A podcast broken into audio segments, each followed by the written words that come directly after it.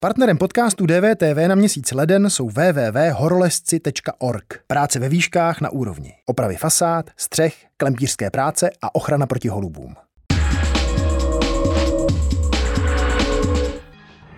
Pátek byl i přes počáteční problémy spuštěn systém registrace očkování pro seniory nad 80 let. V některých krajích ale nemocnice ani praktici očkovat nemohou. Nemají totiž vakcíny. Proč vlastně očkování v Česku vázne? A kam se poděla očkovací strategie, kterou ministerstvo připravovalo už v létě? Hostem DVTV bude bývalý ministr zdravotnictví, poslanec zahnutí ANO Adam Vojtěch. Ruského opozičního politika Alexeje Navalného zadrželi při pasové kontrole hned poté, co přistál v Moskvě na letišti Šeremetěvo. Cestoval z Berlína, kde se od srpna zotavoval z otravy. Proč se do Moskvy vrátil? A jaký signál tím vládní garnituře v Kremlu vysílá? Zeptáme se ruského aktivisty žijícího v Praze Antona Litvina. Jeden z posledních žijících českých veteránů královského letectva, Tomáš Lom, vrátil v prosinci pamětní list prezidentu republiky Miloši Zemanovi. Kritizuje jeho aktivity, které hodnotí jako vlasti zrádné. Co konkrétně mu vadí a jak vzpomíná na druhou světovou válku, kdy bojoval ve službách britského královského letectva. Tomáš Lom bude hostem na závěr vysílání. Pěkný večer. Hostem DVTV je bývalý ministr zdravotnictví, poslanec zahnutí Ano Adam Vojtěch. Dobrý večer. Dobrý večer. Chtěl byste, pane poslanče, dneska být na místě ministra zdravotnictví? Musím říct, že spíše nikoliv. Eh, myslím si, že eh, všechno má nějaký vývoj a pro mě ta kapitola na ministerstvu zdravotnictví je uzavřena. Tak teď to má možná ještě o něco víc turbulentnější projevy, jako třeba na té fotografii, kterou teď uvidíte, která je z akce, kdy demonstranti před dům pana ministra Blatného přivezli tuhle symbolickou rakev. Eh, dělá podle vašeho názoru svoji práci tak špatně, že si tohle zaslouží? Tak já si vůbec nemyslím, že toto jsou úplně eh, vhodné projevy. Chápu, že máme právo demonstrovat a protestovat proti čemukoliv. Na druhou stranu myslím si, že by mělo být dodržováno nějaké právo také na soukromí toho člověka a takto vlastně zasahovat přímo u jeho domu, kde asi bude jeho rodina a tak dále. To si myslím, že... Pardon, pane poslanče, chápu, že z vás teď mluví spíš právník.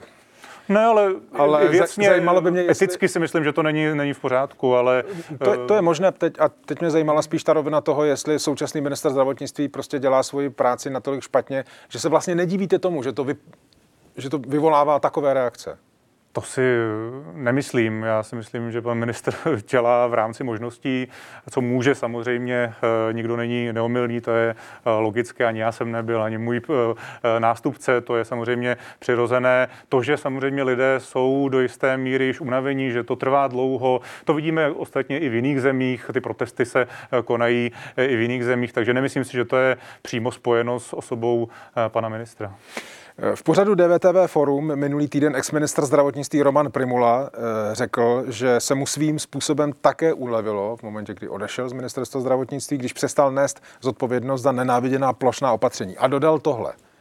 Pan Blatný eh, tam přišel v pozici, kdy eh, je obdivuhodné, že do toho vůbec někdo šel, protože ta pozice je velmi nezávidění hodná, je to v podstatě pozice na minovém poli. Mám to chápat tak, že se z pozice ministra zdravotnictví stalo něco, co vlastně nikdo nechce dělat? Tak samozřejmě v této době to není něco, po čem by asi člověk toužil, protože eh, já jsem zažil tu dobu naštěstí před covidovou eh, zhruba eh, dva roky, kdy když jste v té pozici ministra, ostatně jakéhokoliv ministra, ale ministra zdravotnictví, zdravotnictví obecně byl vždycky hodně exponovaný rezort, tak se střídají okamžiky, kdy máte nějaké pozitivní impulzy, něco prosadíte, nějaký nový zákon a nějakou změnu a pak samozřejmě nějaké negativní jednání s odbory a podobně. A je to, řekněme, nějak vyrovnané. Nyní ta situace je taková, že v zásadě řešíte jenom problémy. Vyřešíte jeden problém, vznikne dalších deset. Takže určitě to není pozice, která eh, by byla nějak za, za, za jak se to říká, aby člověk záviděl hmm. zkrátka člověku. Eh, je možné tu situaci chápat tak, že vlastně to není nic proti panu Blatnému, ale že vlastně jako bylo obtížné vůbec někoho najít, takže máme pana ministra Blatného? Tak to bych to nevnímal. Tak pan minister Blatný je eh, docentem v medicíně, je to člověk, který byl náměstkem eh, ve fakultní nemocnici v Brně, což je skutečně jedna z největších nemocnic eh, v České republice. Takže tak to bych to nevnímal, ale samozřejmě je jasné, že asi v této době, v této situaci příliš mnoho lidí, kteří by se hrnuli na tu pozici, logicky není, protože to skutečně není pozice, která by v tuto chvíli byla nějak klidná, že by tam hmm. člověk dělal nějaké pozitivní eh, změny systému eh, zdravotnictví, což si myslím, že třeba i pan Blatný by chtěl. Mimochodem, vzhledem k tomu, že resort zdravotnictví spadá v rámci koaliční smlouvy a tak dále pod hnutí ANO, tak po vás, a teď když nebudu brát to intermeco s Romanem Primulou, které skončilo tím, co jsme všichni viděli, tak eh, hnutí ANO nedisponuje nějakým, řekněme, jako půlem odborníků, které by mohl, eh, mohlo dominovat na tuhle pozici? To těžko říct, samozřejmě jsou tam poslanci, eh, kteří... Pardon, těžko říct bych mohl říct já, vy byste ano, to asi ano. mohl říct o něco, o něco ne, jasněji. Jsou tam poslanci, kteří jsou ve uh, zdravotním výboru, takže tam samozřejmě tito kolegové jsou. Pan premiér se rozhodl pro pana docenta Blatného. Já jsem u toho nebyl, u toho výběru, takže skutečně nevím, jak to, jak to probíhalo. Pojďte se podívat, prosím, pane poslanče, na tu tabulku, která je plná dat ze včerejšího dne. Zajímalo by mě, jestli máte nějaké vysvětlení pro to, co se kde stalo špatně, nebo co se kde stalo, že jsme teď opravdu, bych tak řekl a parafrázoval vašeho bývalého, ale vlastně současného šéfa Best in COVID. Musím říct, že dneska jsem viděl aktualizaci, že eh, Spojené království je na prvním místě, což není asi úplně to nejzásadnější.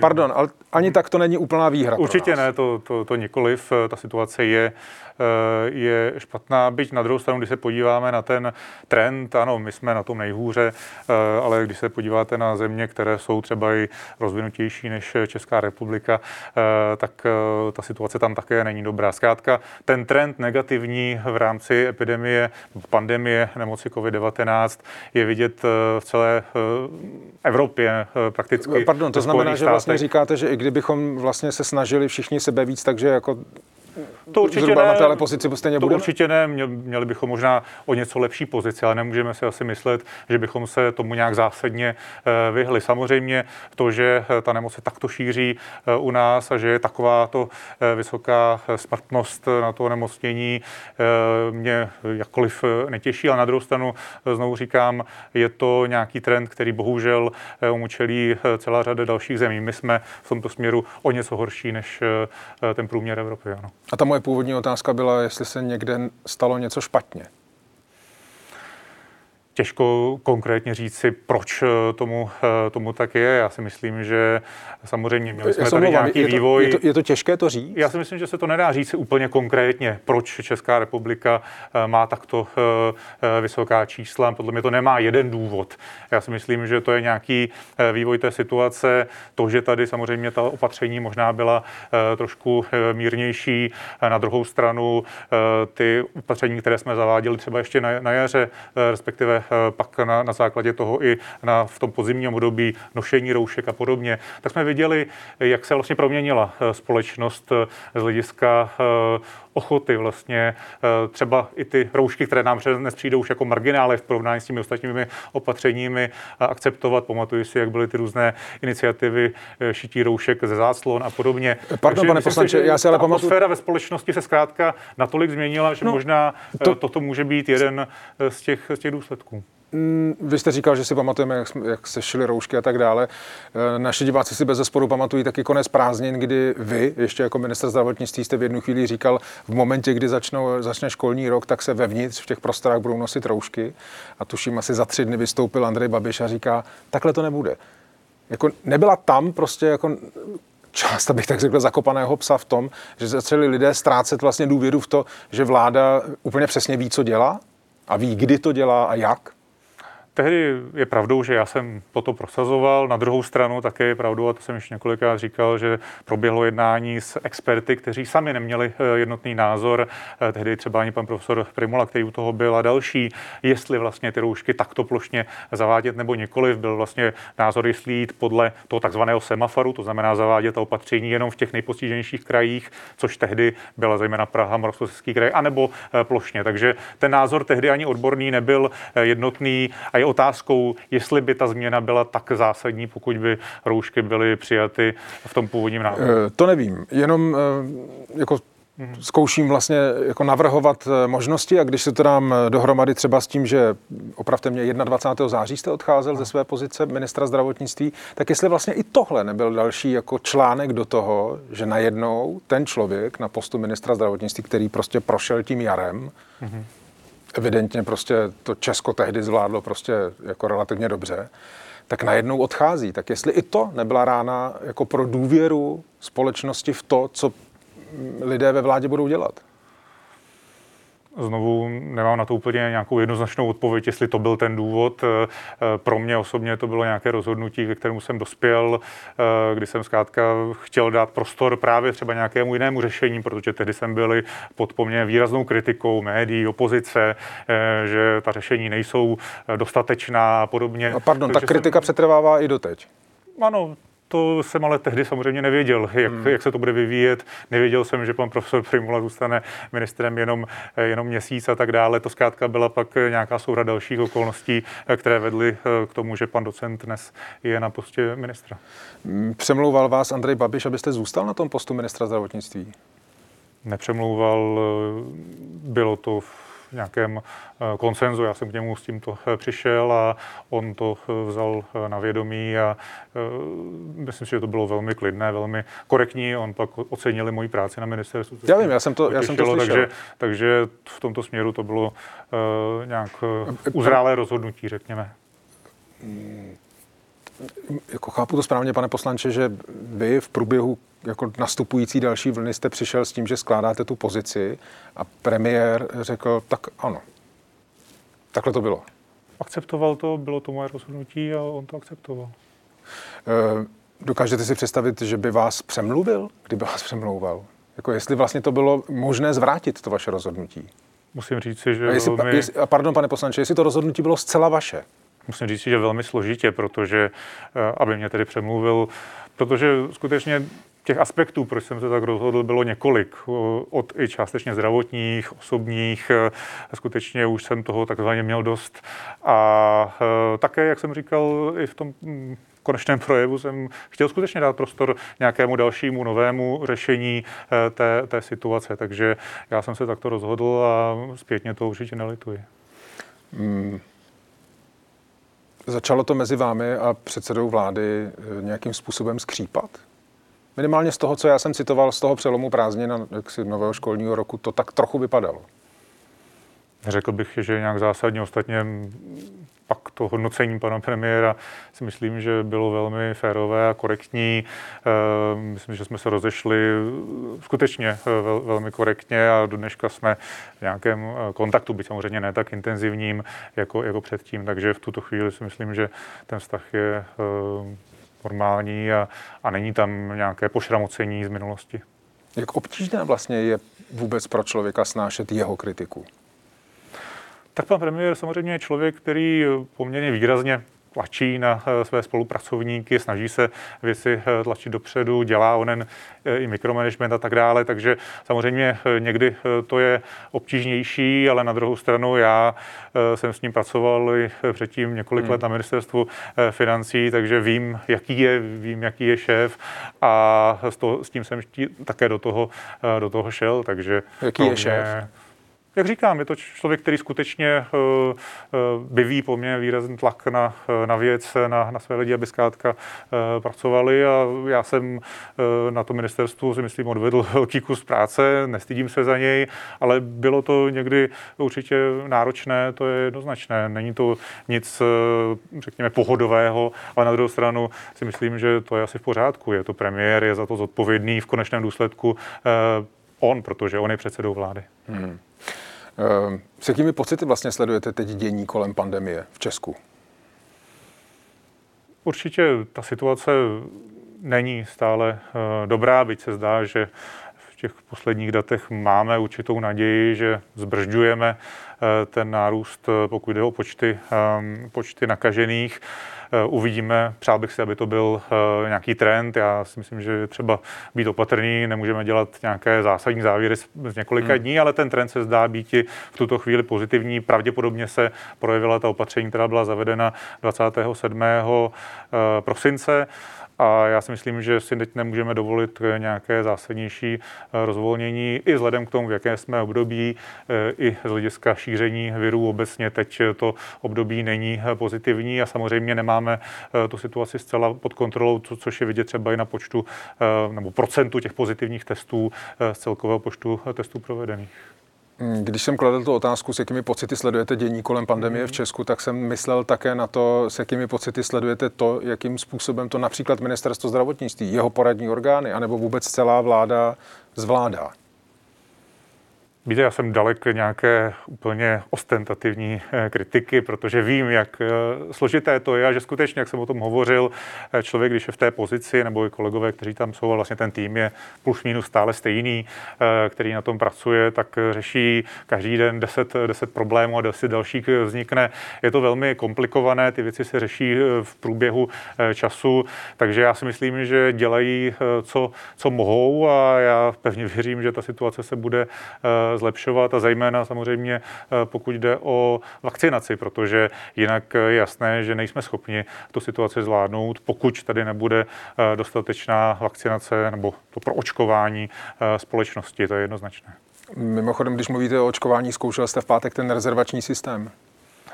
Neskoušel, protože nejsem senior eh, eh, nad 80, ani jsem to pro nikoho nedělal, takže by mi přišlo hloupé to jenom tak zkoušet. Tak na druhou ale... stranu jste poslanec eh, ve zdravotním výboru poslanecké sněmovny, možná by ano, bylo ale dobré... nemám prioritu žádnou. Ne, ne, ne, to jsem nemyslel, to jsem nemyslel, ale možná by bylo dobré vědět, jak ten systém funguje. Tak díval jsem se na, na nějaké Třeba, stránky. Tam, pardon, zadávají rodná čísla a podobně. Uh, čísla pojištěnce. Uh, já si myslím, že ale to je jednoznačné, že, že nějaké údaje tam zadávány býti, uh, býti musí pro identifikaci toho člověka i z hlediska věku a podobně. Uh, já si myslím, že ten systém přes ty možná dětské nemoci, které, které měl na začátku, tak dnes už funguje dobře. Pokud vím, z posledních dat je nějakých 150 tisíc zaregistrovaných lidí a myslím si, že už nemá žádné zásadní problémy. Takže v tom Co třeba registrace do nesouvisející služby, co třeba vyžadování souhlase zasílání marketingových sdělení, eh, co třeba předávání všech těch citlivých údajů, protože to jde například přes googlovské prostředí, tak eh, předávání Google eh, a ve finále velice často mhm. je vidět takováhle stránka. Já tady nevím, jestli toto všechno jsou skutečně uh, informace, které jsou uh, správné. Já mám informace takové, že samozřejmě ta stránka sbírá v rámci Google Analytics nějaké informace o návštěvnosti z té stránky, kdo se do ní přihlásil a podobně, ale nemám informace o tom, co bylo někde, myslím, že pan Bartoš to prezentoval, že by eh, se prezen- předávaly nějaké marketingové údaje uh, nebo něco takového. Skutečně tyto informace nemám a nevím, jestli jsou uh, otevřené. To, že si Proto jsem se ptal, jestli jste, to, jestli, jestli jste to zkoušel zkoušel, ale nevím samozřejmě, jestli jsou předávány nějaké říkal, marketingové... to Díval jsem se na to, eh, neskoušel jsem se zaregistrovat. Já jsem myslel, že myslíte to, že se tam budu registrovat nějakým způsobem. To jsem myslel, protože tam byste potom nikoli. našel ten souhlas jak s těmi marketingovými údaji a tak dále. Nevím, mám informace, jsem se na to ptal pana eh, vládního zmocněnce Dzurily, že toto není eh, pravdivá informace, že se používá Google Analytics pro nějaké statistické údaje a podobně, ale nikoliv, že by byly předávány eh, údaje pro marketingové účely. Tuto informaci mám od hmm. pana Dzurily. Mimochodem Vladimír Dzurela, jako vládní zmocněnec pro digitalizaci, tak byl zmiňován panem předsedou vlády jako člověk, který by byl, abych tak řekl, zralý na státní vyznamenání. Já znám eh, pana Zorilu už poměrně dlouho, určitě udělal už obrovský kus práce, nejenom v eh, případě covidu, ale i v rámci Nakitu, který, eh, který vede. Myslím si, že svou práci dělá dobře. Jestli bude si státní vyznání nebo několiv, to mi nepřísluší hodnotit, ale myslím si, že to je člověk, který skutečně svou práci dělá poctivě a dobře. Hmm. Já se vás na tohle všechno tam s veškerým vědomím toho, že jste eh, v poslanecké sněmovně jako nestraník zahnutí ano, to znamená, že v určitém ohledu je Andrej Babiš váš šéf, ale přesto už od pátku, kdy ten systém nefungoval a doteď, kdy nefunguje stoprocentně, tak Andrej Babiš opakovaně říká, všechno je v pořádku, všechno funguje a tak dále. A přesto tam bylo mnoho věcí od prostě chybějícího slotu na tři čísla v rodných číslech eh, jaksi lidí 80 plus, po mnoho dalších věcí, o kterých jsme mluvili. Není to zvláštní způsob komunikace?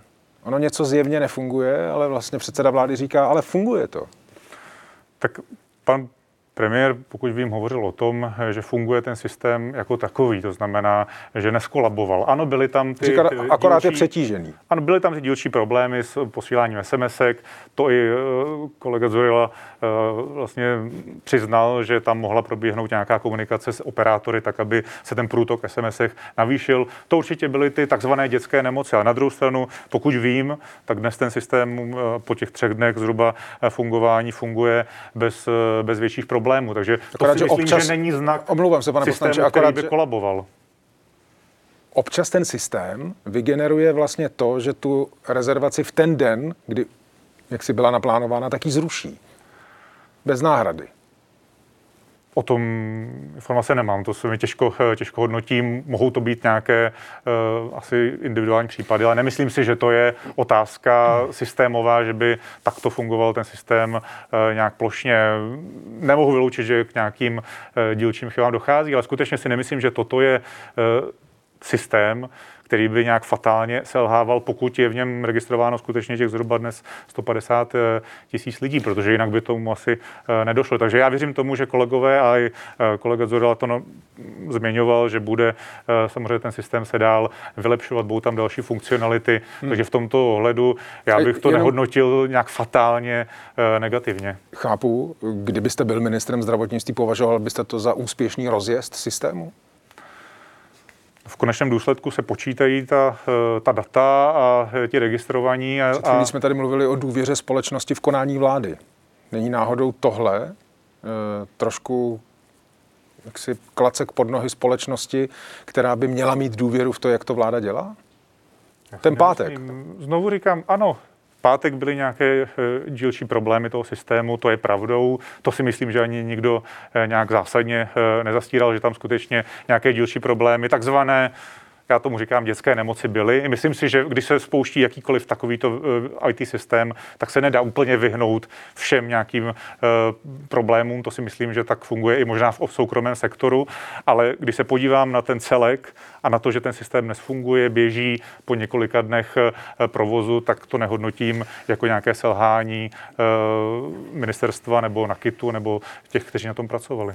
Chci vám jenom vysvětlit, pane poslanče, proč se vás na to ptám, hmm. protože vy jste eh, začátkem září minulého roku vlastně prezentoval a mluvil jste o návrhu očkovací strategie. 7.9. jste říkal, ačkoliv ještě nemáme na stole vakcínu proti koronaviru, musíme být na moment, kdy bude dostupná připraveni. Vakcína je klíčovým východiskem ze současné situace, přinese ochranu obyvatel před onemocněním a zabrání šíření nákazy v populaci. Mm-hmm.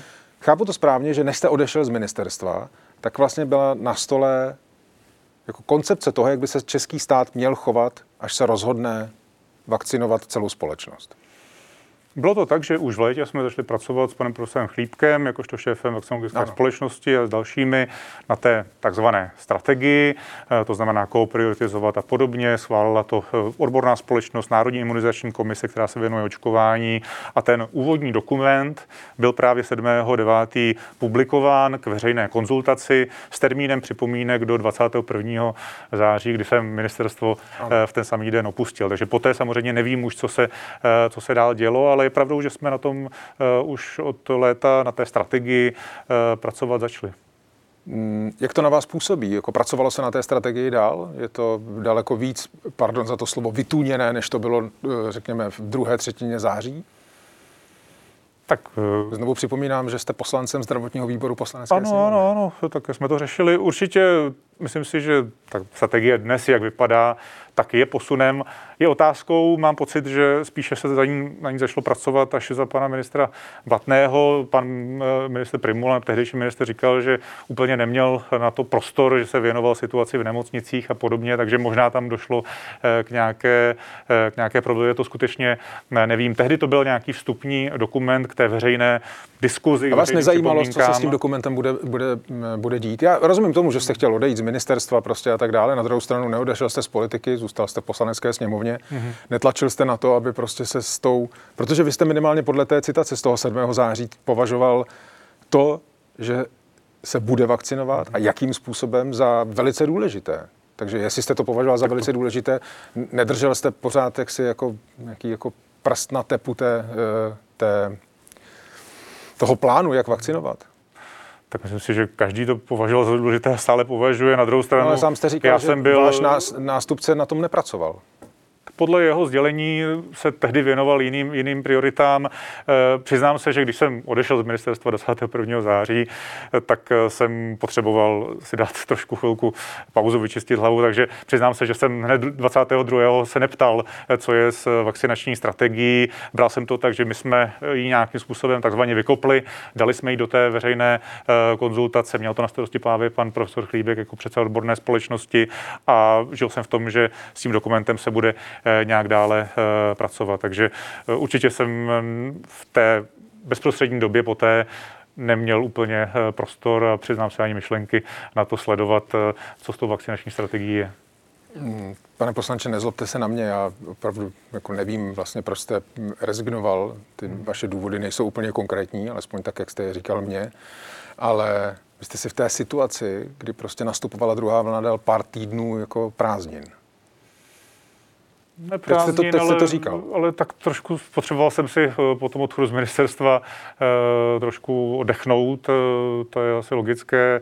Eh, myslím si, že by to udělal každý. Už jsem nebyl na ministerstvu, ne, vlastně nebyl ta, jsem ten, já to kdo by, já tomu rozumím, kdo by byl znovu, zapojený v té, v té práci. Nechci takže... se opakovat, ale zůstával jste stále poslancem parlamentu České ano, republiky, zdravotní výbor a tak dále. Tam jsem nebyl ještě člen zdravotního výboru, člen zdravotního výboru jsem až od, od někdy prosince. Takže... Máte, máte pravdu. Hmm. Na druhou stranu, eh, když by si někdo myslel, že možná tím, že se celá ta strategie očkování během podzimu nějakým způsobem zadrhla, a teď já opravdu nevím, jestli to bylo za eh, eh, pana profesora Primuly nebo až za pana Blatného, tak že jsme možná prostě něco zaspali? Že možná kvůli tomu například proti Izraeli nebo jiným zemím nemáme oočkováno tolik lidí? To si myslím, že tak úplně e, není zaprvé. Myslím si, že kolegové, a zase na jejich obhajobu i pan profesor Primula e, v té době vyjednávali o nákupu e, vakcín v rámci toho evropského mechanismu. To znamená, tam proběhly e, ty jednotlivé objednávky od společnosti Pfizer a dalších. Já jsem ještě řešil AstraZeneca, ale ty další řešili oni, takže to zase je třeba říci, že skutečně v tomto směru se tomu věnovali. A musíme si uvědomit, že my se nemůžeme porovnávat s Izraelem. A to z prostého důvodu, že Izrael eh, eh, se řídí vlastně vlastní eh, schvalováním vakcíny, vlastním nákupem. My jsme se, a myslím, že to je správně, přiřadili k tomu evropskému mechanismu i v rámci registrace v rámci Evropské lékové agentury. To znamená, my jsme museli počkat na to, až ta vakcína bude registrována v rámci Evropské unie, tak abychom ji mohli Takže aplikovat. Vlastně v tuhle a také chvíli členství, členství v těch evropských úřadech zpomalilo například vůči Izraeli. Tak pravdou je, že ta vakcína v rámci Evropské unie, v rámci EMA, to znamená Evropské lékové agentury, byla schválená později než v Izraeli, než, než, než Británii. E, ne o moc, ale zkrátka e, to tak je. Zajímalo by mě, a vím, že jste od 21. září prý z ministerstva, ale mám hmm. pocit, že tu informaci byste asi mohl mít, jestli na ministerstvu nebo někde existuje dlouhodobý plán řešení kroků koronakrize. Protože od toho jara, od toho od půlky března, dejme tomu, co vlastně se věci začaly pořádně dít, abych tak řekl, tak eh, je myslím celkem jasné, jak to je s tím nárůstem a opadáním vln, jak fungují nebo nefungují jednotlivá opatření, prostě od lockdownu nebo jenom jako přitlačení. Je takový plán? A nebo se jedná ad hoc?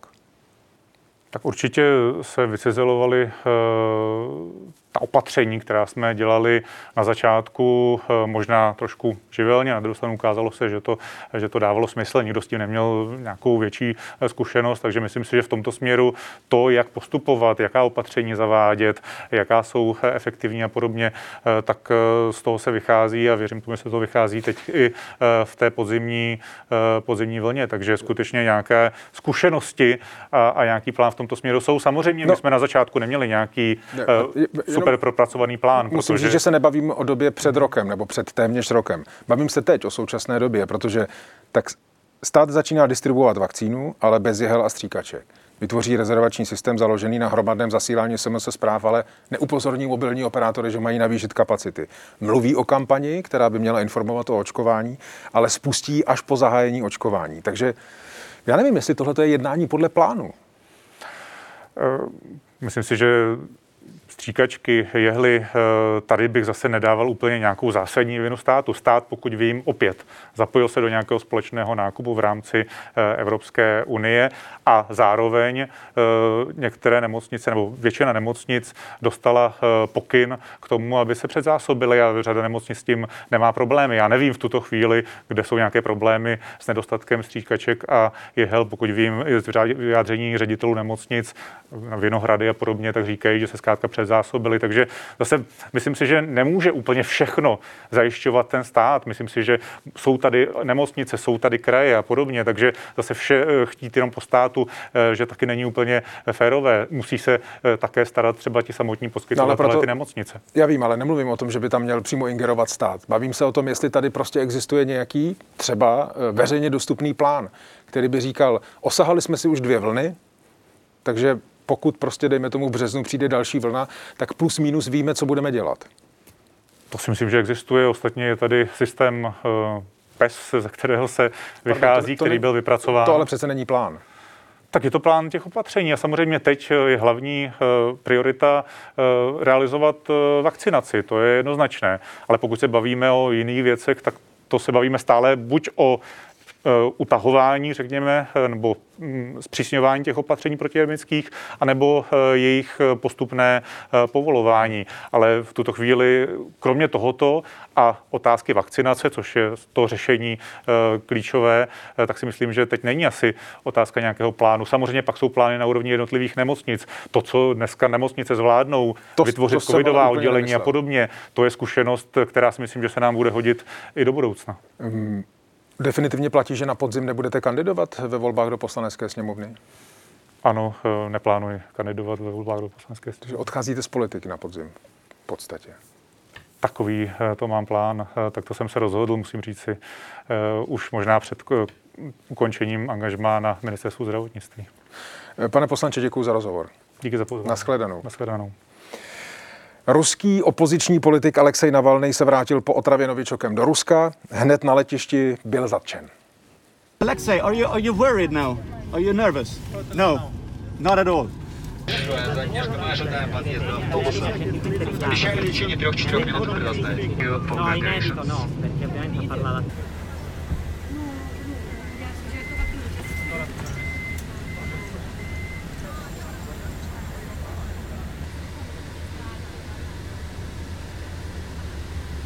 Пошли поднимемся, я там вам все расскажу.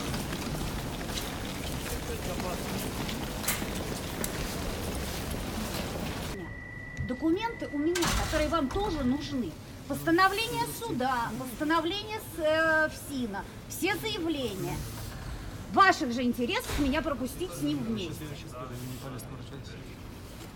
Потому что ФСИН говорит одно, у нас есть решение суда по этому поводу.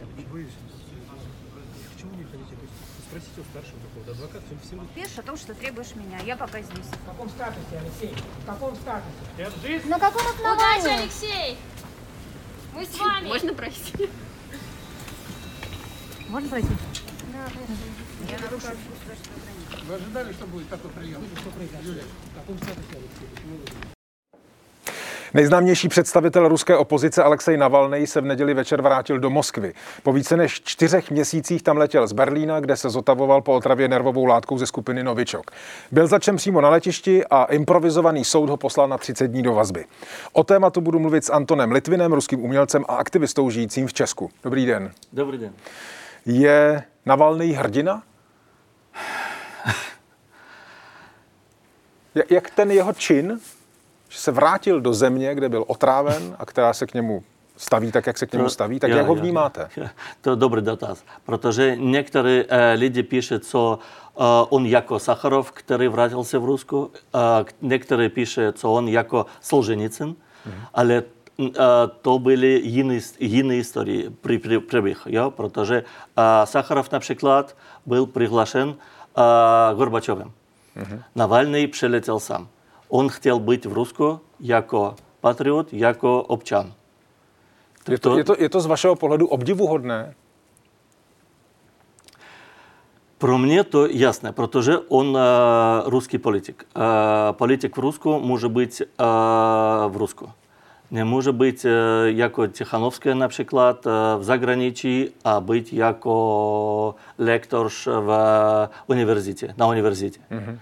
lektor v univerzitě, na univerzitě. Mm-hmm tak to znamená několik let v emigraci už o tom může lidi zabít, protože to pro mě taky situace moc špatná pro lidi v Rusku, emigranty nemůžou mluvit o Rusku nic. Vůbec. Mm-hmm. Protože a, lidi v Rusku, a Rusové, tak oni a, myslí, co nikdo nerozumí, co tam як там живот йде з за границі, а там з Америці, з Чеського, з Британського.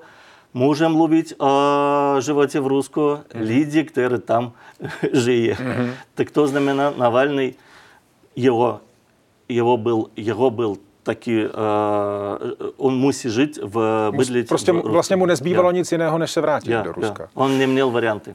Uh, čekal jste uh, ten průběh, který vlastně ten jeho návrat měl. To znamená, že letadlo, ve kterém byl, mělo přistát eh, ve Vnukovu, Vnukovu. bylo odkloněno, aby se asi nepotkali eh, s těmi jeho demonstranty, mm-hmm. přistálo na Šeremetěvu a on byl zatčen. Čekal jste to? No, bylo několik variantů, ale uh, myslím pro Putin a pro policii to byl uh, velmi prostý, prost, prostá varianta. Oni nechtěli не хотели працювати, ну, воювати з Лідії в Внуково.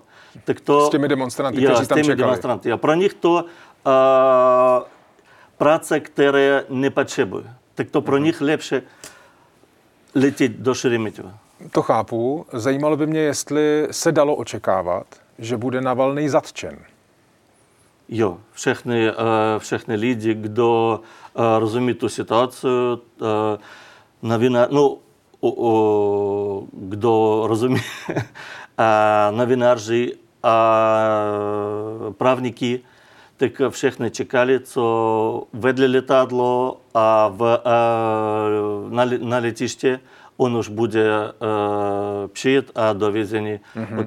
Ніхто не ві, коли хто буде, а там два дні – Týden, 30 dní, ale dnes už uh, víme, co to bude 30 dní, pak bude soud mm-hmm. a pak může být 10 let jak Chodorkovský. Uh, vy jste se v podstatě vyhnul té odpovědi, jestli je ve vašich očích Navalný hrdina. Jestli to je, jestli to je statečný krok. Pro mě, no, jako člověk, jako člověk, který má manželku a děti, to jasně velký risk. To, pro, to, to chyba. Ale pro politika to je jasné správný krok a všechny my podporujeme jeho mm-hmm. no, řešení, jak to v češtině, pardon.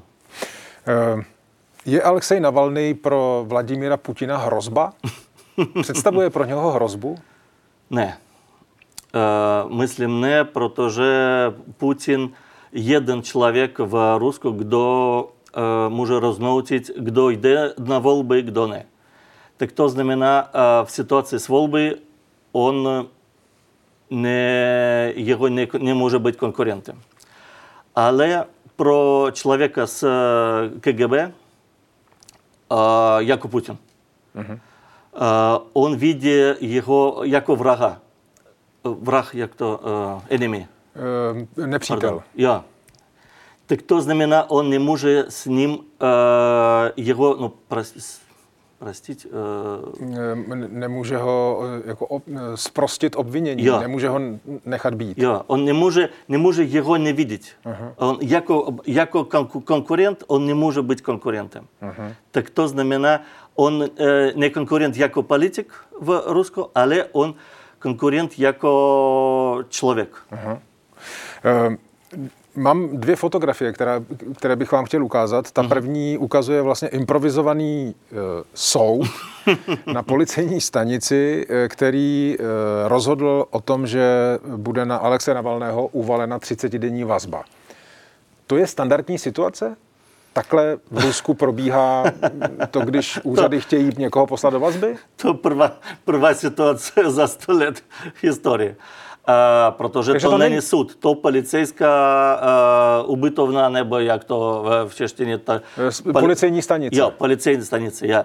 A, tak soud tam nepracuje. A, a paní soud, soud, Sou, soudkyně. soudkyně, pardon, ne, nepracuje. Ona jako, uh, jako kampars, jako kampars přijela za honorář uh, v tu místnost a udělala tam jako, jako to soud.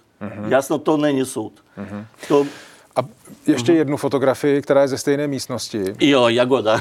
Eh, Dlužno podotknout pro naše diváky, eh, Genrich eh, Jagoda Jo, byl prvý dlouhé Přes, doby předseda, první předseda NKVD, KGB. NKVD Jo, a jo. vlastně byl jedním ze strůjců těch velkých čistek ve 30. Jo, jo, jo, letech jo. stalinských a tak jo, dále. Až- agu, jo. Tak, takže se vlastně ptám, jestli je to normální, že na policejních stanicích v Rusku visí portrét eh, tohoto člověka. Bohužel to normálně, eh, protože pro nich historie eh, NKVD, KGB, FSB, ČK, VČK, to jich, eh, jich historie. A Dzeržinský, tak to... Jako za- zakladatel Čeky? Jo, zakladatel Čeky, jo.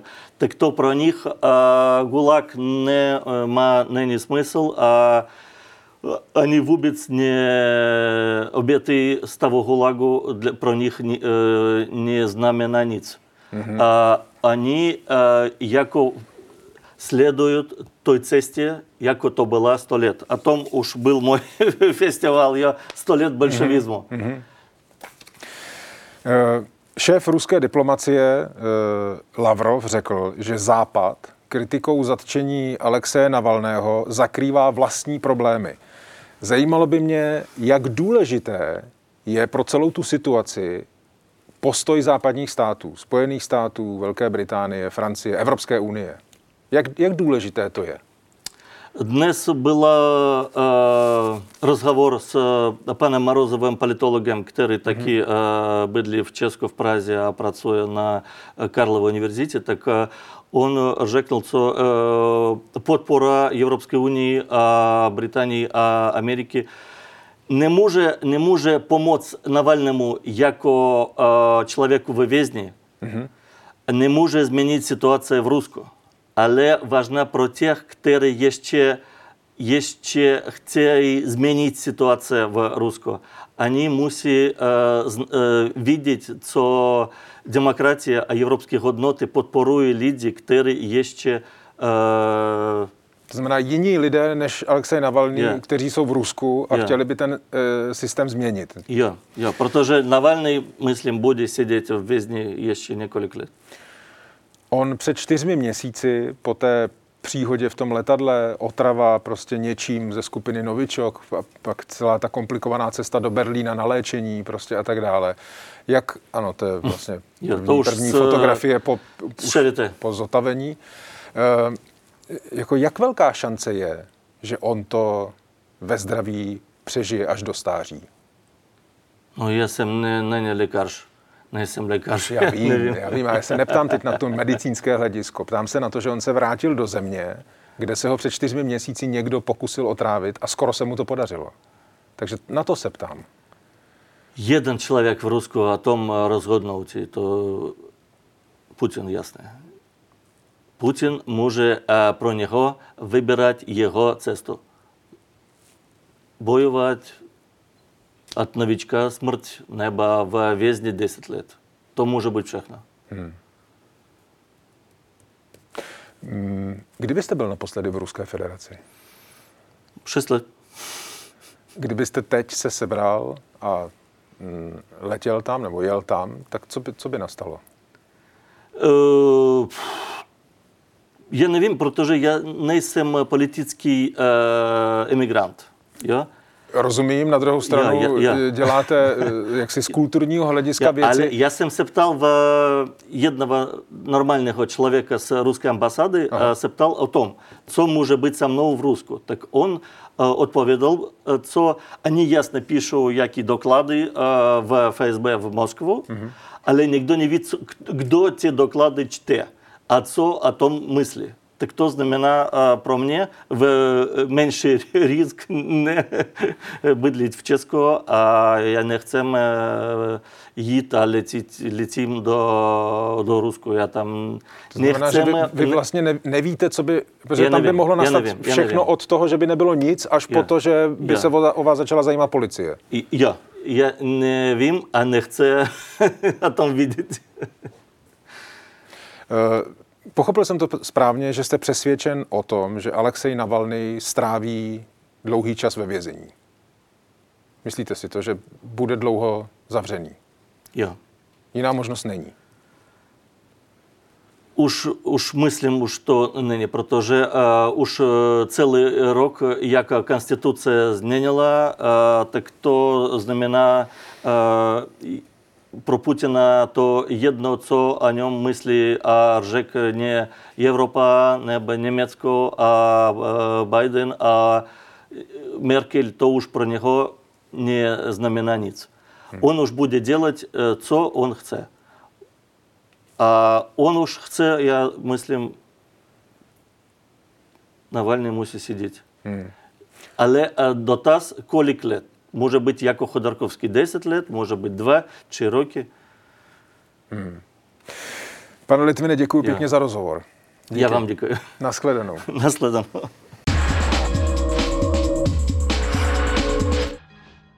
Domnívám se, že vzhledem k vašim stále zjevnějším aktivitám, jež se mi jeví jako vlastizrádné ve prospěch systémových protivníků České republiky, je protimyslné, abyste právě vy rozesílal pamětní listy k výročí osvobození Československa. Píše prezidentu Miloši Zemanovi jeden z posledních žijících československých veteránů královského letectva Tomáš Lom. Proč? Od prezidenta už na podzim minulého roku obdržel pamětní list k 75. výročí osvobození Československa z německé nacistické okupace. Veterán druhé světové války, pan Tomáš Lom je teď hostem DVTV. Dobrý den, pane Lome. Dobrý den. Proč si myslíte, že je Miloš Zeman prezident vlasti zrádce? Uh, v tom tady, jste, tady jste to napsal. Ano, v tom v tom, ten lejstro, co to v tom listu ano. píše, že jsem bojoval za svobodu, demokracii, no a tak dále. No a to, co teď dělá, je hodně daleko od těchto věcí. Nelíbí se mi, jak podlejzavě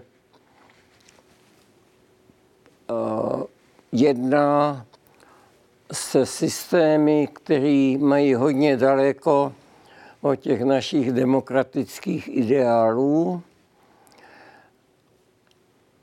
A dělal to systémově a dlouho, ale nejvíc mě teda nabudil jeho poslední aktivita, kterou chce, aby ministerstvo vnitra odhalilo své nebo naše agenty, jak víme... Pardon, to vás, to vás naštvalo? To mě naštvalo, protože jak víme, každý agent, identita každého agenta má být známa jedině jeho řídícímu centru, řídícímu pracovníkovi. a čím více identita těch agent, činných agentů rozšiřuje, tím větší je pravděpodobnost, že proti ním zakročí instituce jako KGB, nebo jak se to dneska jmenuje, tajná služba, no, protitajná služba bolševiků, ne, pardon, Rusk, Ruské říše. Ruské federace. Ruské federace. Můžu... A víme, jaký systém, jaký systému používá, tak za těchto okolností se mi zdá, jak říkám, vlasti zrádné trvat na tom, aby se identita těchto našich agentů rozšířila byť o jedinýho dalšího člověka. Pochopil jsem to správně, že vy jste se vlastně za celý život docela dost vyhýbal politice. No, byl jsem vždy a ve všem zaměřený na vědecko-technickou práci a politiku jsem považoval spíš za prostředí, ve kterým žijeme a hlavní věcí mi byla odborná práce. O to zajímavější je, že vám, a pardon, pane Lomé, takovýmhle způsobem bouchly saze. Až v tolika letech. Přesně tak, bouchly saze. no, co vlastně bylo tím momentem? Tím momentem, kdy jste se k tomuhle rozhodl, bylo to, když jste si to jako ocenění od pana prezidenta přečetl? No samozřejmě. Byl jste naštvaný v tu chvíli? No to, jak, říkal, jak říkám, nežiju politikou, ale žiju, pokud jsem byl aktivní, tak jsem žil technickou prací a teď v penzi, ta, ve vyšším stáří žiju tím, že vedu potomky ke sportu a, a, a rozumnému využití volného času. No, tohle to je dost jako proti Mimochodem říkáte ve vyšším věku, kolik vám je let? 90. Je to 6 nebo 7. 6 už je pryč, leze mi na sedmej. To je hezký věk. Jak říkám. Ano. Eh, je pro vás důležité, kdo sedí jako prezident na Pražském hradě? Nemohli bychom změnit téma. To je poslední politická otázka. Jak jste říkal, je to prostředí. Ano, je to prostředí a je to důležitý a musíme dělat, co můžeme, abychom to, abychom to vedli tam, kam my to považujeme za správné. Kdo je to my? Promiňte, jsem mluvil za ostatní, tak řekl já. no, uh, já jsem četl komentáře eh, k tomu vašemu příspěvku na Facebooku a spousta lidí vám tam, pane Lome, vyjadřovala respekt a vyzdvihovala vaší odvahu. Je tohle hodnocení pro vás důležité? Samozřejmě, že mě to pošimrá moje ego. Samozřejmě, že se sice snažím nebejt egocentrik nebo nebo no zkrátka... Egocentrik je dobré slovo. No tak dobré. to jsem rád, že, to, že jsme si rozuměli. Já jsem vám rozuměl. Eh, zajímalo by mě, dobře, tak tohle to je poslední otázka o politice. Jakou? Eh, eh, odpověděl vám na tenhle ten dopis pan prezident? Ne. Stručně jasně neodpověděl. Očekával jste odpověď? Bylo mi to celkem jedno. Tak a to, další otázky už nejsou o politice, i když. Vy jste se, pane Lomé, narodil s příjmením Levenstein. Ano. Z jakého důvodu jste si ho potom změnil? Když jsme se po válce s bráchou, který se tak jmenoval Levenstein, mm-hmm. byl o pět let starší a taky sloužil v Anglii jako já. A když jsme sloužili v Anglii, tak jsme museli přísahat věrnost anglickému králi, tehdy nebyl královna, je král. No a tam byla formule for the duration of the present emergency, po dobu současného stavu nouze, mm-hmm. s tím, že na konci po válce si můžeme zvolit britskou nebo českou příslušnost. No, já jsem si zvolil tu českou. No ale proč jste se vzdal uh, toho rodného jména Levenstein? Jo, promiňte, správně. já vás budu vracet, já vás budu vracet zpátky. Ano, správně. Zkrátka, ještě v 45. brácha starší o pět let Walter mi řekl, hele, mě už štve, že mám každému vysvětlit, co jsou ty dvě tečky na tom O, Aha. jestli to jsou muší hovínka, nebo co to tam je. A každému vysvětlit, jak se to vyslevuje a jak se ten Löwenstein čte a píše. Já si to změním na lom. Je to hrozně jednoduchý, jdeme na úřad zvaný, zvaný Národní výbor v té době. Tam jsme podepsali, že žádáme o o změnu jména na LOM mm-hmm. a tím se to stalo. Uh, vy jste z Československa, a teď mě opravte, jestli se pletu, emigroval úplně těsně předtím, než přišli v březnu 39 Němci. Ano. A vy jste to popisoval touhle větou. Tatínek mě posadil ještě před začátkem války v Praze na vlak směřujícím do Anglie s pasem, jízdenkou a svačinou. Ten pas ta Anglie je trošku přečasná, protože ten vlak jako není obojživelník. Ten Jasně. vlak byl do Paříže, z Paříže jsem jel dalším vlakem do přístavu Flushing, Holandsku a tak dále.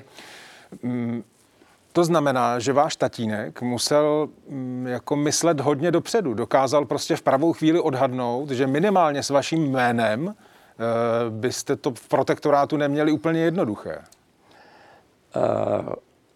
bylo nám to jasný, promiňte, že zase mluvím nám, ale všem bylo jasný, že ležíme Němcům v žaludku, to je jenom v tlamě toho něme, německé říše a že příslip, že obsazení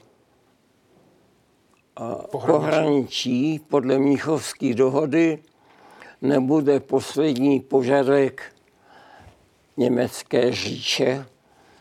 Takže táta, tátovi to, to bylo jasný a... To jste vy?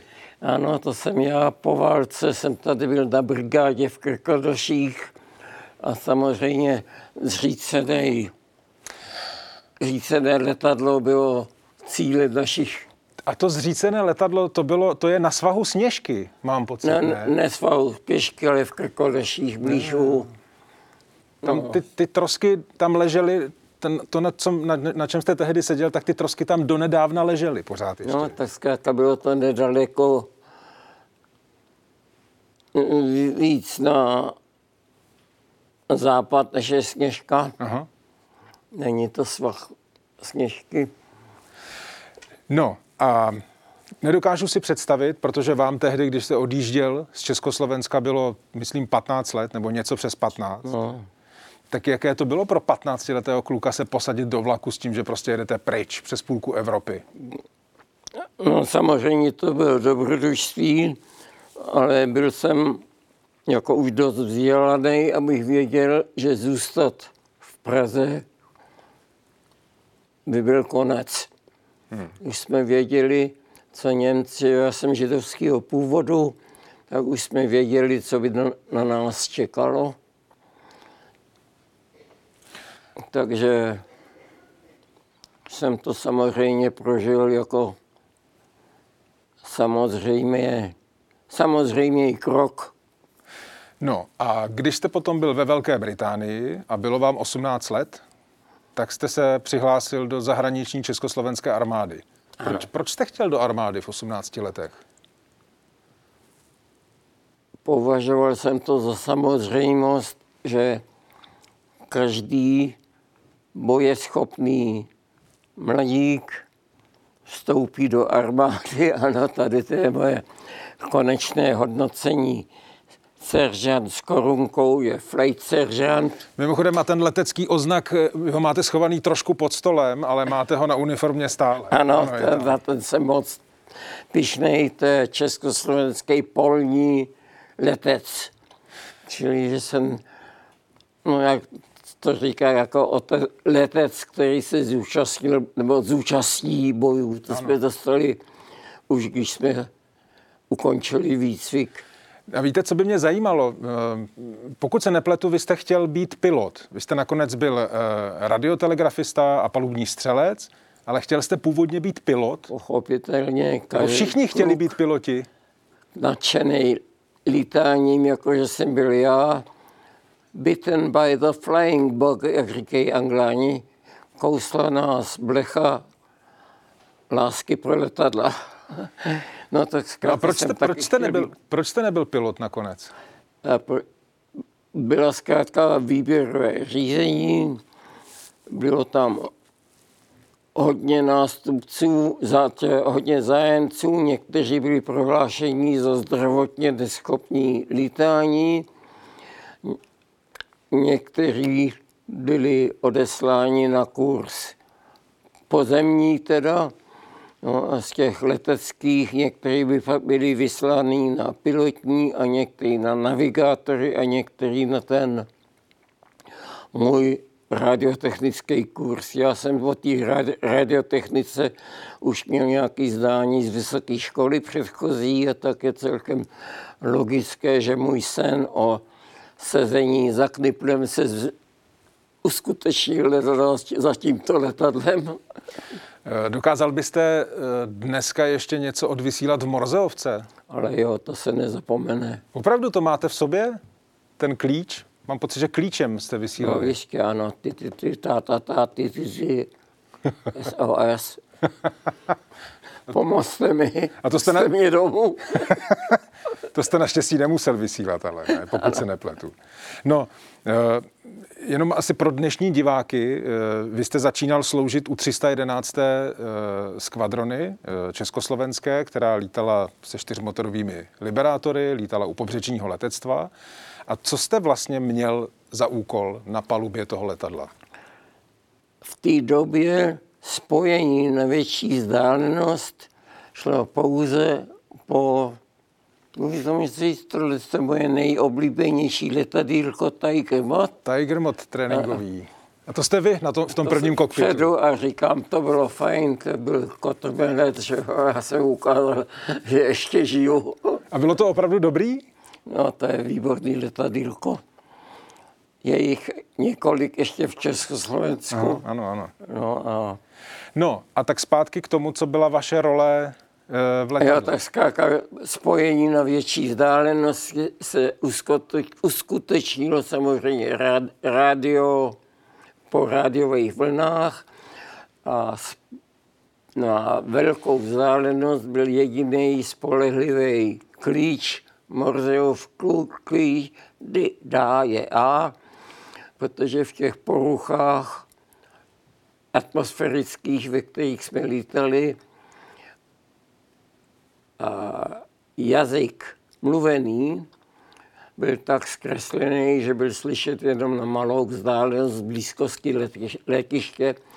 A protože v té době ještě nebyla radiotechnika na té výšce jako dneska, tak tam zkrátka musel sedět speciální člen posádky, které pokyny a hlášení a podobně převed do Morzeovky a odvysílal Morzeovkou. A to jste byl vy? To jsem byl já. A kromě toho jste byl taky palubní střelec? No, tak protože u toho Morzeového klíče soustředně poslouchat člověk úplně zblbne. To je mimochodem to letadlo. Ano, to má velkou díru tady. no zkrátka, tak všichni radisti taky prodělají kurz palebního střelce, protože v tom liberátoru akčně působil jeden radista, ale šest nebo sedm, šest asi palubních střelců, mm-hmm. čili střídali jsme se v těch pozicích střeleckých a radio, te, eh, radio službě. Uh-huh. No a navíc jsme ještě dělali, obsluhovali radar. Uh, měl jste, pane Lome, uh, za války někdy strach? No, myslím, říkám poctivě, že neměl. My jsme věděli, co máme dělat, měli jsme toho plnou hlavu a na strach jsme neměli čas. Zas na druhou stranu se někdy říká, že eh, jako známka toho, že někdo nemá strach je, a teď se omlouvám, to neberte osobně, že je ten člověk trochu blázen. To jsem.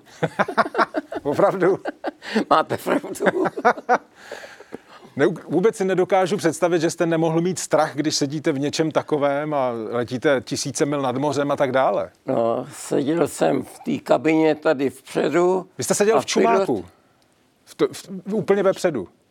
No, to je skáka moje kabina uh-huh. tady vpředu. Pilot mi řekl, vzadu jim něco hoří, vem si Minimax, aby se tam podívat.